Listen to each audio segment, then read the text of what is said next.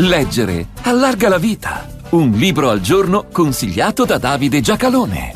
Ma se un generale riesce in poco tempo a far funzionare una macchina che vaccina ripetutamente milioni di persone, se in quell'occasione abbiamo fatto file ordinate, senza scavalchi e furbizi, convocati a orari precisi e secondo scansioni con attese ragionevoli perché la burocrazia italiana è costante fonte di lamentele.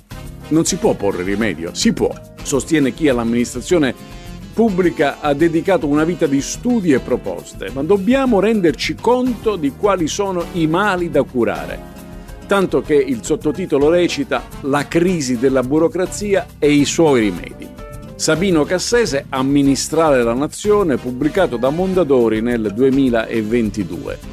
Intanto comprendendo che il fenomeno non è solo nostro, per costruire un nuovo terminal all'aeroporto di Pechino ci sono voluti quattro anni. Per farne uno a Londra Heathrow ce ne sono voluti 20 e l'architetto era il medesimo. Il fatto è che a Londra si è dovuto tenere conto di vincoli urbanistici, ambientali, di inquinamento e della concorrenza, tutte cose positive, ma che non giustificano una tale differenza di tempi. Per capire la situazione italiana, Cassese si rifà a una osservazione di Zanobini risalente al 1994. Recita: Mentre al privato tutto è permesso salvo ciò che è espressamente vietato, alla pubblica amministrazione tutto è vietato eccetto ciò che è espressamente previsto dalle norme.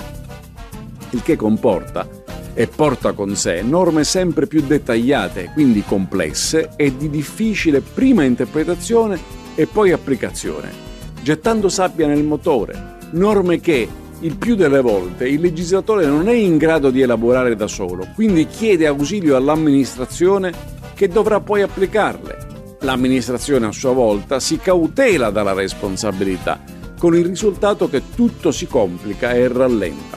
Non bastasse questo, si è aggiunta l'americanata dello spoil system, fatto però alla Nando Morriconi, che è l'Alberto Sordi di Un americano a Roma.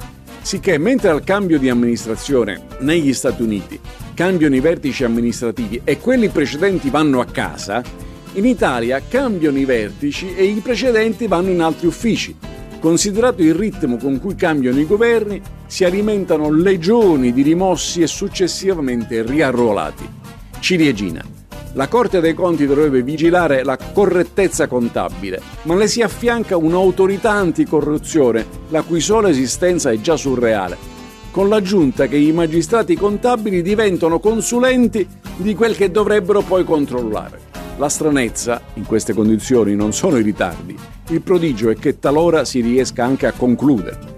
Sabino Cassese, amministrare la nazione, buone pagine a tutti.